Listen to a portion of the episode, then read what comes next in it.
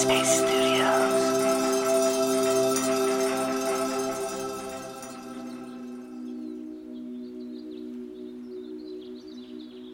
Hey everyone, it's Malcolm Gladwell here, your guest host for the week. Welcome to Radio Headspace and to Wednesday. As you know, this week is all about performance. Today I'm going to talk about a subject that scares a lot of people breaking the rules. Don't get me wrong, rules are great to keep us safe and have their place, but a lot of innovation can happen when we challenge the status quo.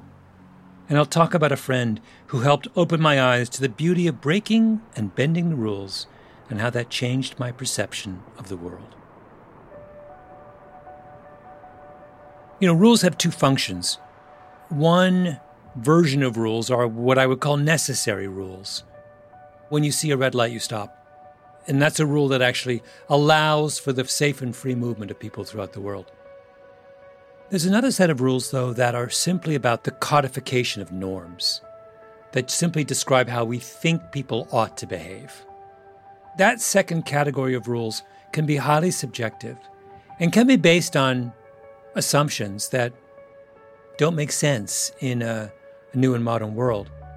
And what innovators very often are, are people who question that, who say, wait a minute, that thing that we thought of as being the first kind of rule, a kind of necessary rule, isn't a necessary rule. It's just a codification of a norm, and we'd be better off without it. And they have the courage to go ahead and break that rule. One of the first great rule breakers I met in my life was a guy named Terry Martin um, in my little town in Little High School in southwestern Ontario.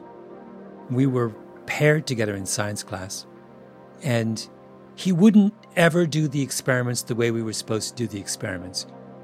His position would be we're in a class of 30 kids, 28 of them are all doing the experiment exactly the same way. Why wouldn't I do it a different way so I can learn something else? His point was there's nothing more to be gained by us doing it the conventional way.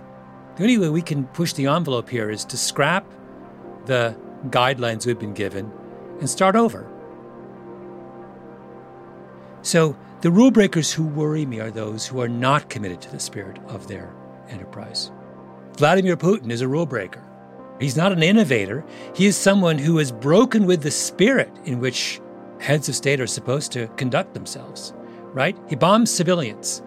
That's breaking the rules, but that's not breaking the rules in the spirit of advancing the cause of mankind or fighting wars in a more just or more. No, that's just radical, transgressive, and deeply criminal behavior.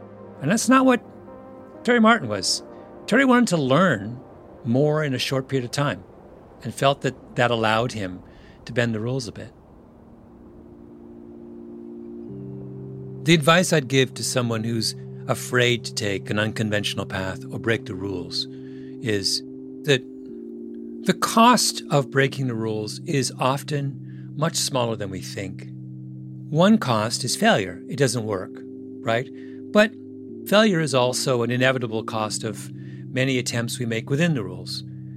If your chances of failure are quite high if you pursue a conventional course, then you have nothing to lose by breaking the rules. The upside, however, is much higher for the rule breaker. You know, you have a chance to see the world in a different way, to learn something you wouldn't have learned otherwise. There are all of these kinds of benefits, potential benefits, that would have been impossible to realize if you had just done what everyone else was doing. The biggest impediment to breaking the rules is social disapproval. And as human beings, that's really what stops us. Because we tend to be very, very aware of what others are thinking about us and very susceptible to that kind of social pressure, social criticism. And what rule breakers have in common is they learn to quiet those, to, to ignore those contrary voices. So if you look at any kind of successful innovator or entrepreneur, that's one of the core things they all have in common you know, you don't want to have people who have zero concern for what the rest of the world thinks of them.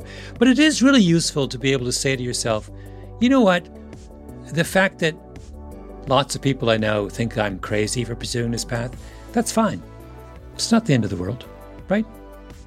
My livelihood and happiness does not depend on 100% of my friendship circle supporting, or even the world supporting my choices. Learning how to have a little bit of a thick skin is an enormously useful trait when it comes to this kind of rule breaking. All right, that's it for today.